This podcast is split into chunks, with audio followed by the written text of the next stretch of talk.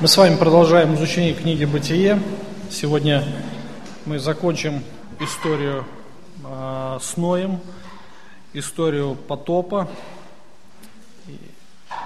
Мы с вами уже начали изучать девятую главу, э, разобрали семь стихов, где Господь заключает с Ноем завет. Сегодня мы продолжим как раз изучение этого вопроса – Ной, наконец-то, э, странствование Ной и его семьи закончилось.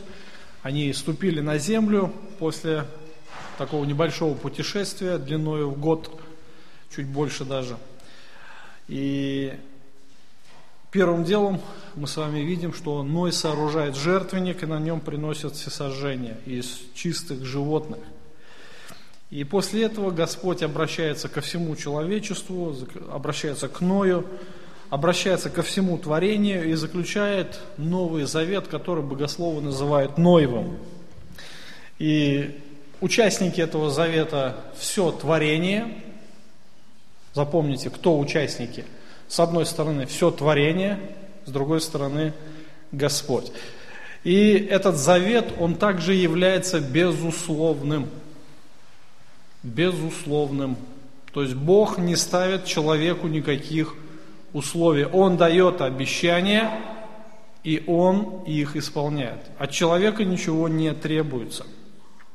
И а, далее мы с вами увидим еще один завет, который тоже был безусловным. Авраамов завет. Он тоже не ставил никаких условий. И также Новый Завет Иисуса Христа, он тоже является безусловным заветом.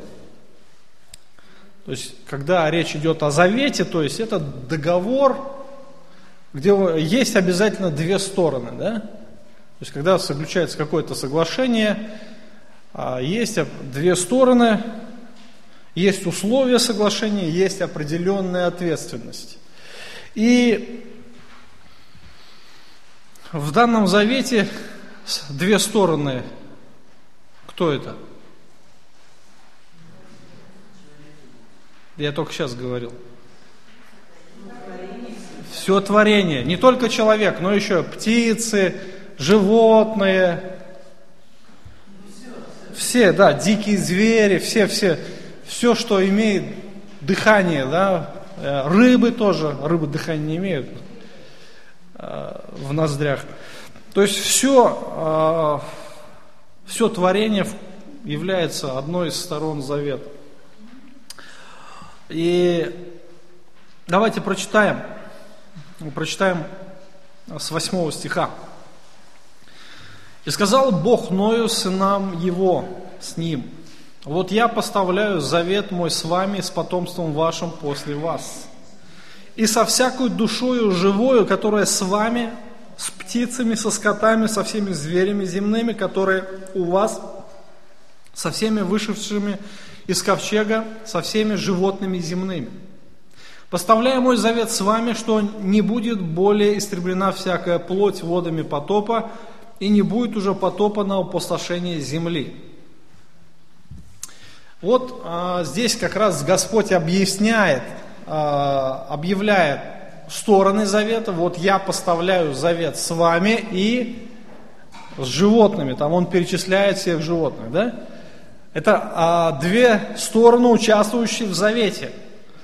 И дальше условия. Условия, которые ставит Господь, они безусловные.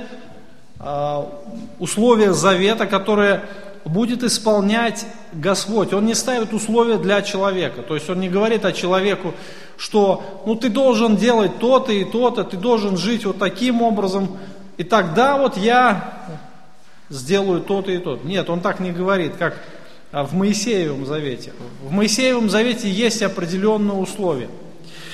А, мы знаем, что Господь а, не ставит условия по одной простой причине – Почему? Потому что грешники были уничтожены, но грех как жил, так он и остался в сердце человека. Даже если человек праведник, в его сердце все равно живет грех. И Ной, он был а, а остался единственный праведник на земле, то есть Ной и его семья. Все праведники были спасены, но грех искоренен не был.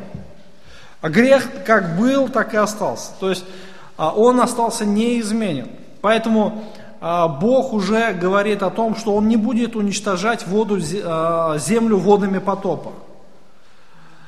Как мы уже говорили ранее, что речь не идет о каком-то локальном таком потопе маленьком, одно какое-то место, да, а, как некоторые либеральные богословы утверждают.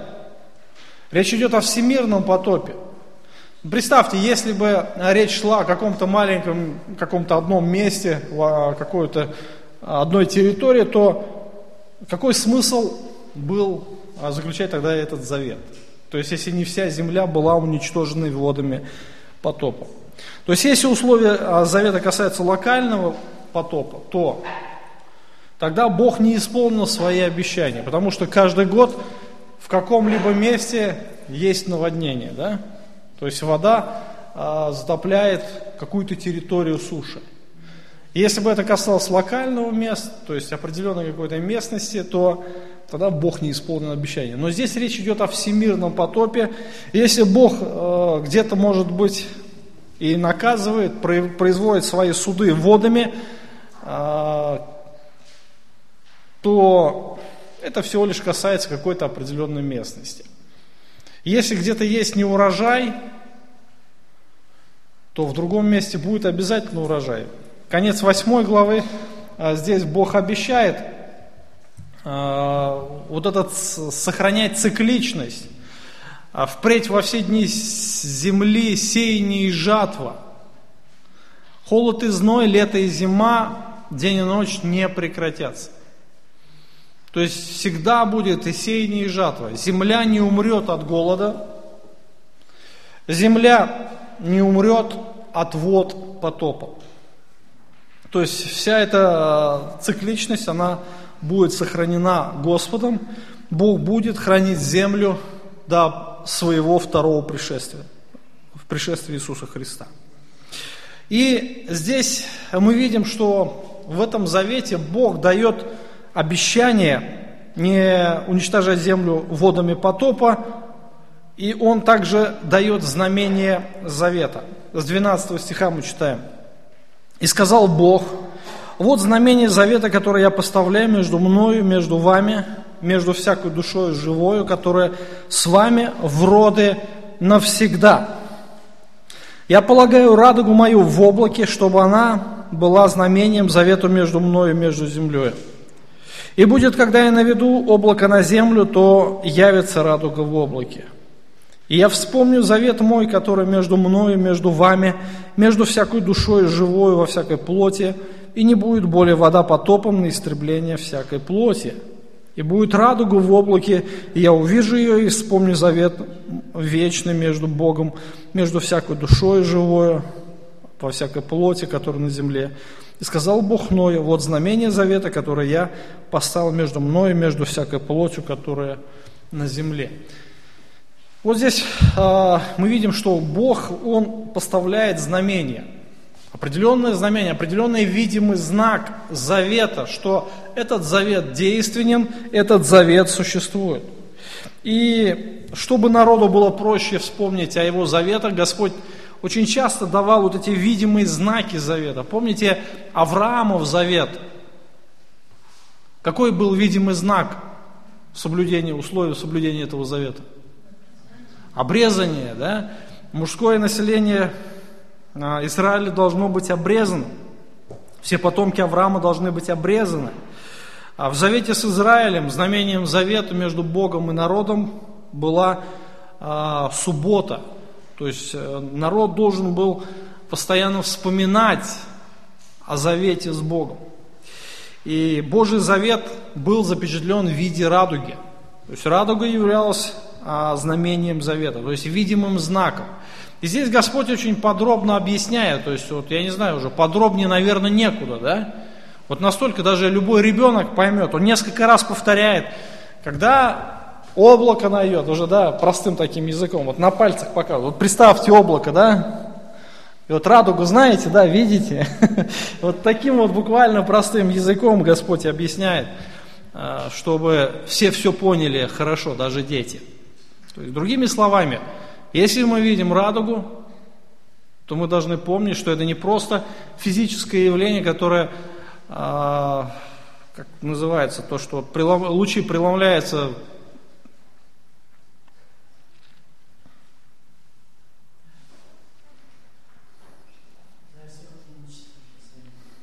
То есть радуга возникает во время дождя, называется дифракция света в каплях воды. То есть а туман, туман это капли дождя, капли воды, да, в газообразном состоянии, и преломление происходит света, и возникает радуга. То есть вот такое явление света, и это является не, про, это не просто физическое явление, это знамение завета. А мы помним, что до потопа была ли радуга? Что-то я не помню, чтобы было, да, там. До потопа радуги не было. Почему? Дождей не было. Облаков не было. Потому что вода, она находилась а, в космическом пространстве, там, над землей. То есть в виде воды или в виде пара, мы не знаем. А, но эта вода, она явила, а, являлась каким, а, таким защитным слоем. И на Земле был такой парниковый эффект. То есть фактически Земля находилась в такой водяной оболочке. Везде климат был примерно одинаковый. На полюсах был тропический климат, там было изобилие разного рода плодов, и еды было достаточно. После того, как Бог убрал эту защитную оболочку, вся эта вода, она сошла на землю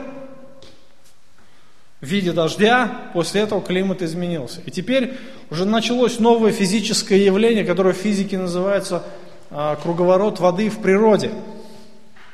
Знаем, что это такое, да? То есть вода изменяет свои свойства. То есть сколько а, состояний воды мы знаем в природе физических? Сколько? Сколько? Ай? Три? Да, твердое, жидкое, газообразное, все просто. То есть вода просто меняет свои функции. То есть она выпадает э, в виде, в жидком состоянии, в виде дождя, а потом она испаряется в газообразном состоянии, она переходит определенный какой-то цикл, опять конденсируется, опять выпадает. То есть это процесс непрерывный, вот уже на протяжении многих тысяч лет он происходит. И воды очень много в природе, и вода является основным таким жизненным, обеспечивающим фактором, без которой жизнь на земле невозможна. То есть и Господь все это все усмотрел, и когда вода не сходит с небес, то лучи преломляются очень часто, да, когда солнце светит, мы видим радугу. И Бог говорит, что когда вы будете видеть радугу, помните о том, что этот завет, он действенен, он существует, и я помню о том, что я обещал. Поэтому, э, чтобы вам это было как бы напоминанием о действенности этого завета, э, смотрите на радугу и радуйтесь Божьей милости. А, еще раз хочется отметить тот факт, что Бог, Он не ставит условия для греховного человечества, потому что э, грех не был уничтожен потопом. Есть в притчах место, толки говорит, глупого в ступе, да, и глупость не отделится от него. Вот можно то же самое перефразировать. Толки грешника в ступе, грех от него не отделится. Вот ты как его там хочешь, да, там и хоть бей его, хоть там пинай, хоть там топи его. Грех как жил, так и останется там. И как а, подтверждение данного факта мы видим следующую историю, которая описывается в этой же главе а, падение праведника, то есть его непристойное поведение – Итак, прежде чем мы перейдем а, к другому тексту, какие вопросы по Ноеву завету? Какие две стороны участвуют в этом завете? Творение и Бог. Да? Далее, условия этого завета. Он, но он безусловно, обещание завета. Потопа не будет, и цикличность не будет прекращаться, да, холод и зной, сеяние и жатвы и так далее. Далее, а, время действия этого завета.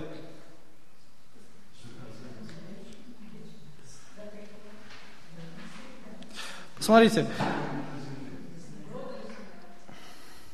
в роды навсегда здесь написано, в роды, пока будет существовать земля, пока будет существовать человечество. Да? То есть речь идет о земле, о том времени, то есть мы говорим это время пришествия Иисуса Христа. То есть тогда земля изменится, тогда и климат изменится, а в Царстве Небесном вообще все поменяется. Там написано, и море не будет уже, да? Море не будет. И ночи не будет, хотя здесь написано, а ночь не прекратится, да, здесь. И э, не будет зимы, то есть постоянно будет такой, э, такой климат хороший, не будет холода такого изнуряющего, или жары, зноя. То есть будут идеальные условия для жизни. И эти условия, которые Бог обещал в Новом Завете, до конца существования этой земли, да, этого времени, то есть до пришествия Иисуса Христа. Тогда уже будет суд не водою, а огнем. Земля будет крещена, так сказать, не водой, а огнем. То есть буквально крещение это что? Погружение окружения. То есть Бог буквально поместил, крестил воду, землю в воду, да, поместил, окунул ее в воду, годик там помочил, потом немножко просушил, чтобы были хоть какие-то условия для человека. Когда Иисус Христос придет, уже Бог не будет уничтожать а, землю потопом, Он будет верен как раз этим обещаниям, но у него будет другое средство для суда. Писание э, говорит о том, что земля и дела на ней сгорят. Все будет погружено в огонь. Иисус Христос является тем, кто крестит не только Духом Святым, но огнем. Да? Иоанн Креститель говорит, он будет крестить Духом Святым и огнем. Это Ноев завет. Ноев завет. Мы читаем далее. Сыновья Ноя, вышедшие из ковчега, были Сим, Хам и Афет. Хам же отец Ханаана. Сии трое были сыновья Ноевы, и от них населилась вся земля. То есть здесь вот в этих двух стихах мы видим родоначальники человеческой расы. То есть Бог уничтожил землю потопом, все потомки Адама были уничтожены, все поколения, сколько там их было, все было а, уничтожено в водах потопа. Остались только Ной и его сыновья. Они-то явились родоначальниками человеческой расы.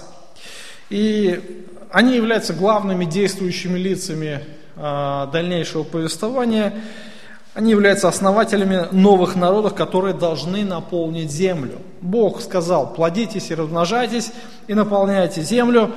И как раз э, вот эти Ной и его сыновья должны были стать родоначальниками рода человеческого. Ной, если мы посмотрим на него как на личность, он является как бы вторым Адамом. Понятно почему, да? Адам является родоначальником всего рода человеческого, от него пошло. Ной – это второй Адам. То есть все упирается, опять же, в личность Ноя. То есть, хотя второй Адам, когда мы говорим о духовных э, духовных истинах является Иисус Христос. Но здесь именно в смысле родоначальника Ной является вторым Адамом. И эти народы, которые произойдут от Ноя, от его сыновей, они осуществляют Божий замысел на земле. Все, что Господь задумал, Он это исполнит. И потомки Сима, они сыграют в Божьей истории, в Божьей истории важную роль. Об этом чуть а, позже. С 20 стиха. Ной начал возделывать землю и насадил виноградник. И выпил он вина, опьянел и лежал обнаженным в шатре своем. И увидел Хам, отец Ханаана, наготу отца своего, вы, выйдя, рассказал двум братьям своим. Сим же и Афет взяли одежду, положив ее на плечи свои, пошли задом, покрыли наготу отца своего. Лица их были обращены назад, и они не видели наготы отца своего. Но и проспался от вина своего, узнал, что сделал над ним меньше, меньше сын его. И сказал, проклят Ханаан, раб рабов, будет он у братьев своих. Потом сказал, благословен Господь Бог Симов, Ханаан же будет рабом ему. Да распространит Бог Иофета, и да вселится он в шатрах Симовых, Ханаан же будет рабом ему. Вот история. То есть здесь очень мало деталей, мы не знаем, что на самом деле там произошло, но а, тот факт, что младший сын, младший сын открыл наготу отца своего. Что значит открыл наготу отца? Мы не знаем всех, опять же, деталей. Но здесь мы видим а, то, что Бог показывает падение праведника. Ной был праведник, Ной был верующим, и мы видим то, что он тоже был несовершенным. Грех, который он унаследовал от Адама, все еще жил в его сердце.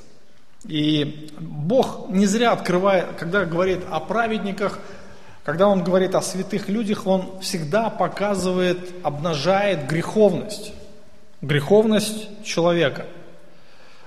И в этом Он преследует особую цель. Какую?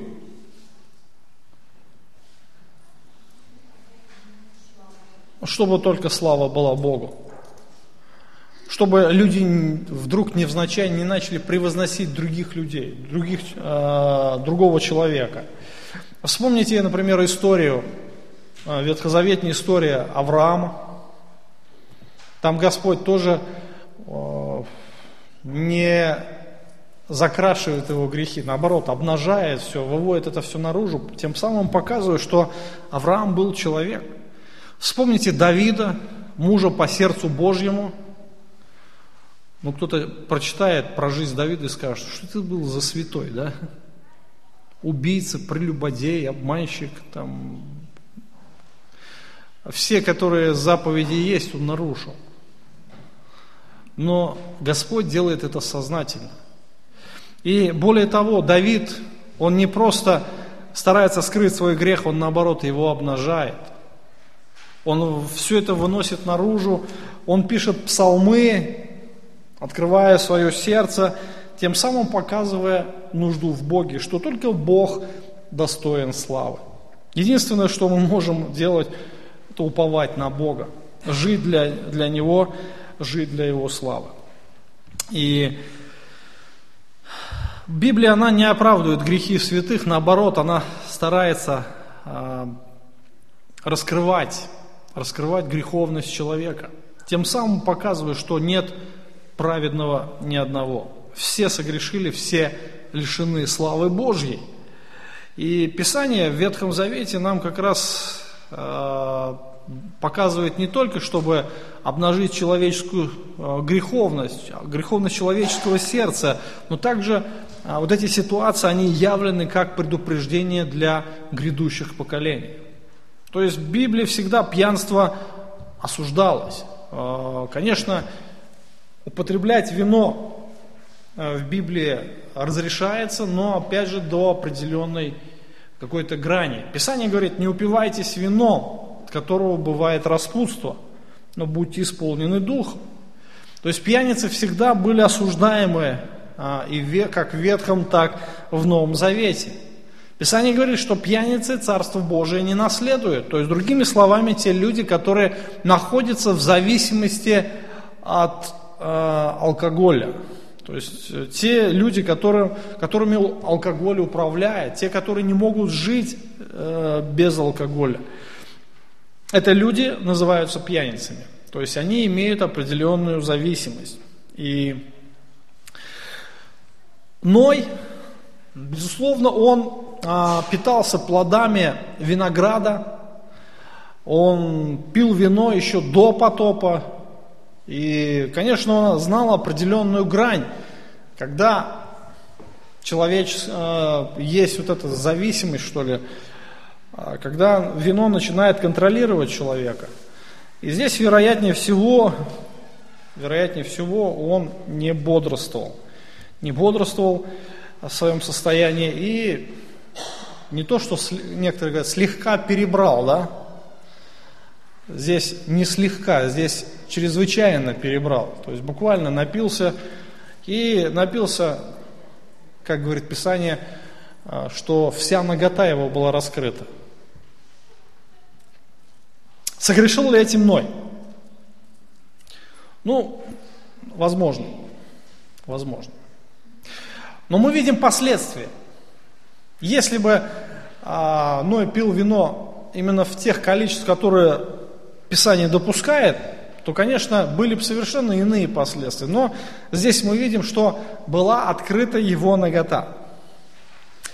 А до грехопадения нагота человека свидетельствовала о его невиновности, да, безвинности. После грехопадения люди узнали, что они наги, и они стали прикрывать свою наготу. Нагота, она как раз а, показывает, что человек греховен, он виновен, и когда человек выпивает много алкоголя, вот эта грань, грань вот этой вины, он не чувствует вины, а, она опускается буквально, как говорят, ниже плинтуса, да. И Павел говорит, от вина бывает распутство. Соломон говорит, что когда человек пьет очень много вина, глаза начинают смотреть на женщин и говорить, в нем сердце развратное. Что -то. То есть э, вино, оно вводит человека, э, опускает человека, его моральный облик и является свидетельство деградации человека. И мы знаем последствия, последствия того, что произошло с Ноем. Ну, может быть, тогда не было еще людей. Ной напился и уснул в неприглядном свете. Мы не знаем, в какой позе он там уснул, но Хам, один из сыновей Ноя, он э, смотрел на отца с худыми мыслями или намерениями. Или же он посмеялся над пьянством и наготой своего отца, поспешил рассказать об этом братьям. То есть он буквально унизил своего отца, поставил его в неприглядном свете. Интересно, что а, Ханаан, скорее всего, тоже участвовал в этом деле. А, мы не знаем, а, насколько, какова была доля участия Ханаана, то есть внука Ноя, сына Хама, но мы видим, что Ханаан понес проклятие, проклятие Ноя. Ханаан тоже, совместно с отцом своим. То есть, а, если бы грех касался только Хама, то, наверное, и другие бы сыновья тоже были задействованы. Но почему-то здесь выделяется Ханаан. И одно из предположений, что он тоже был участником как раз всего вот этого процесса. И он открыл а, наготу. Какие у них были мысли, мы не знаем. Одни из богословов предполагают, что у них то ли мысли были гомосексуального характера, что-то в этом роде, то есть извращение, то ли а, насмешка, насмешка над отцом. Ну, конечно, какие только мысли не придут при виде такой картины, да, там, И они допустили, и все это в таком неприглядном свете они разнесли худую молву. Хотя их всего там было, сколько? Четыре человека. А, уже пять. Ханаан, значит, уже тоже был. То есть уже дети были. И Ной, когда он проспался от вина своего, представьте, он услышал о себе такую молву. И, конечно, конечно, это было, ему, ему было, наверное, стыдно. Что сделали братья?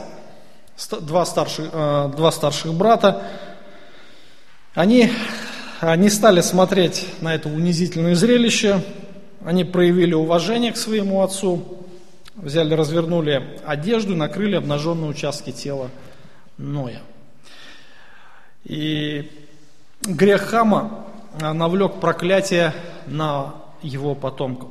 24 стиха мы читаем. Ной проспался от вина своего и узнал, что сделал с ним меньший сын его. И сказал, проклят Ханаан, раб рабов будет он у братьев своих. Потом сказал, благословен Господь Бог Симов, Ханаан же будет рабом ему. Да распространит Бог Иофета, да вселится он в шатрах Симовых, Ханаан же будет рабом ему. Вот опять же, да, Ханаан понес проклятие. Некоторые думают, что проклятие Ханаана это то, что там, ну, потомки его рождаются чернокожими. Ну, конечно, это неправильно. А, мы видим здесь, что а, проклятие Ханаана, оно касается его отношений, отношений с двумя другими братьями, то есть Симом и Иофетом. И Ной благословил Сима. А, Ной благословил Сима. И здесь смотрите, в чем благословение Сима. Будьте внимательны к тексту. Благословен Господь Бог Симов. И больше ничего не сказано. Благословен Господь Бог Симов. О чем это говорит? О том, что Сим, он явится наследником Божьих, всех Божьих обетований и благословений. Все благословения, которые Господь сказал Адаму э, в Едемском саду, позже Господь сказал Ною, позже Аврааму, позже Исааку, Иакову, Израилю. Все благословения, которые были уже исполнены в Иисусе Христе, они касаются благословения Сима. Что Бог, Он будет Богом Сима. Помните вот это выражение «благословен Бог Авраамов». То есть Господь открылся Аврааму, Он вступил с ним а, в заветные отношения, и уже народ, он считал Бога и называл его Богом Авраама. То есть тот Бог, которого верил Авраам. Когда мы будем с вами изучать историю Авра... жизни Авраама, мы с вами увидим, что Авраам был таким же грешником. Но Бог открыл себя ему. И он стал его Богом. Его Богом. Вот здесь то же самое используется выражение «благословен Бог Симов». То есть Бог, который будет открыт Симу, с которым Сим будет иметь глубокие отношения. Сим и его потомки. И это все исполнилось буквально. Далее мы видим, что опять же Господь обращает внимание на проклятие Хама и его сына Ханаана – Ханаан же будет рабом ему. Это обетование буквально исполнилось, когда Иисус Навин завоевал Ханаан и обратил их в рабов хананиям.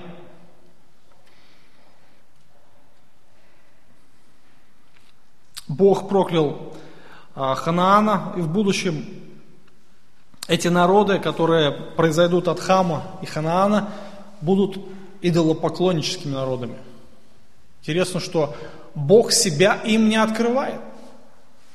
Это одно из проклятий, когда Бог закрывает свое лицо.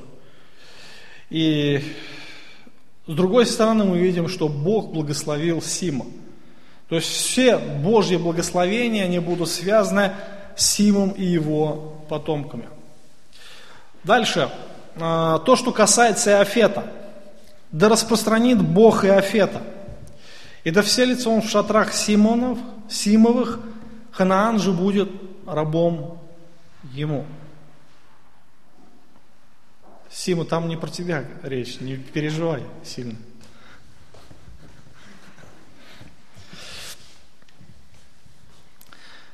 Да распространит Бог Иофета. То есть одно а, из значений имени Иофет, оно имеет значение как распространение, то есть э, еврейская форма. И он был предком тех, которых иудеи называли язычниками, да? Хамиты, то есть потомки Хама, они создали великие цивилизации на Востоке, те земли, которые населяли Восток, Ханаанскую землю, само название земли Ханаан, оно а, происходит от имени как раз вот э, потомка Хама, да, сына Хамова. И все э, названия народов, мы с вами 10 главу будем, когда изучать, увидим, что все народы, они названы по имени своих предков. И Вусеи, Хананеи, Ферезеи и так далее и тому подобное. То есть это имена предков Хама. А Иофет, он распространится по всей земле. То есть то, что мы сегодня называем Малая Азия, а, Европа, это а, их населяли, населили предки Иофета. Мы с вами, вероятнее всего, тоже являемся одними из предков Иофета, да? То есть наше родословие будет не сходить к ним.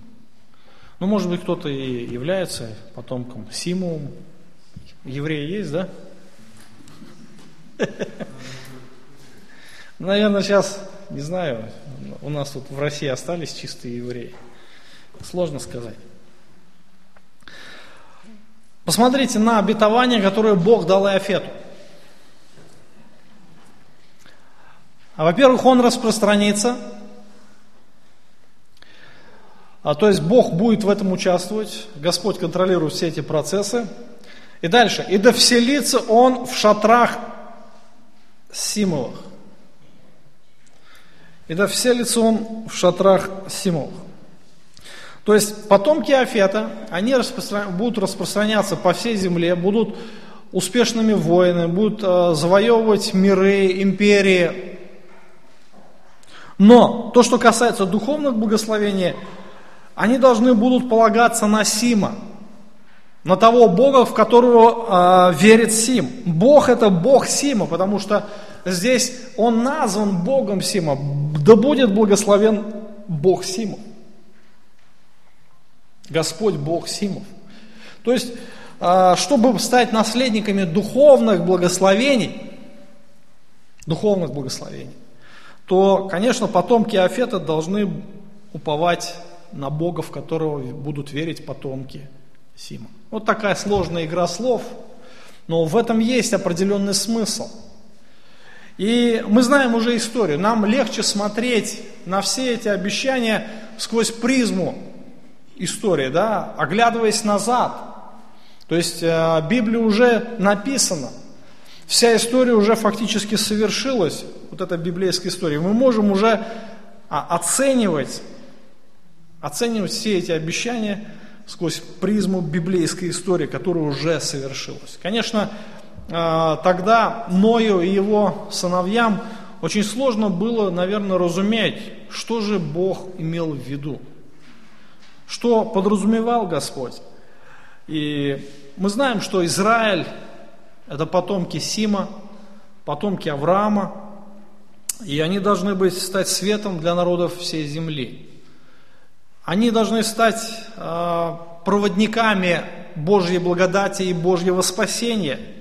Через них Господь действовал, через них Господь оставил священное писание, Он отдал откровение о самом себе, и через Израиль пришел Спаситель, который принес спасение всем народам земли, который принес спасение потомкам Иофета. Мы не знаем до конца, а, будет ли проклятие Ханаана навечно. Мы не знаем, потому что спасение это дело Божье. Избрание это дело Божье. Бог избирает к спасению, кого Он хочет. Но мы знаем историю, что. А, потомки Хама, они всегда были противниками Израиля. Противниками, которые старались постоянно воевать. До сих пор, до сих пор идет эта вражда. Непримиримая. Не на жизнь, а на смерть. А, ну, даже Палестина, да, а, произошло от слова «филистия». Филистимляне. Вы знаете, да, таких? Читали про филистимлян в Библии? Постоянная вражда, постоянно живут вместе, знаете, как кошки с собакой, вот не могут постоянно э, примириться, да? постоянно у них какая-то вражда. И до сих пор это все. До сих пор, ну, наверное, говорит, легче, кто-то говорит, что, наверное, легче соединить воду с огнем, чем палестинцев с израильтянами. Ну, возможно, это и так. Ну, это корни, наверное, корни которые лежат еще тогда, а, уходят корнями в историю, в повествование о Ное.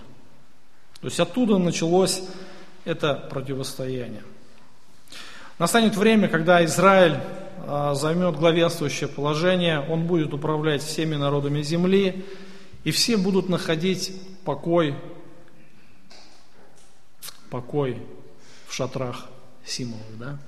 То есть это обещание исполнится буквально. А, сейчас, может быть, оно частично исполняется, но настанет время, когда а, вот это обетование исполнится в буквальном смысле.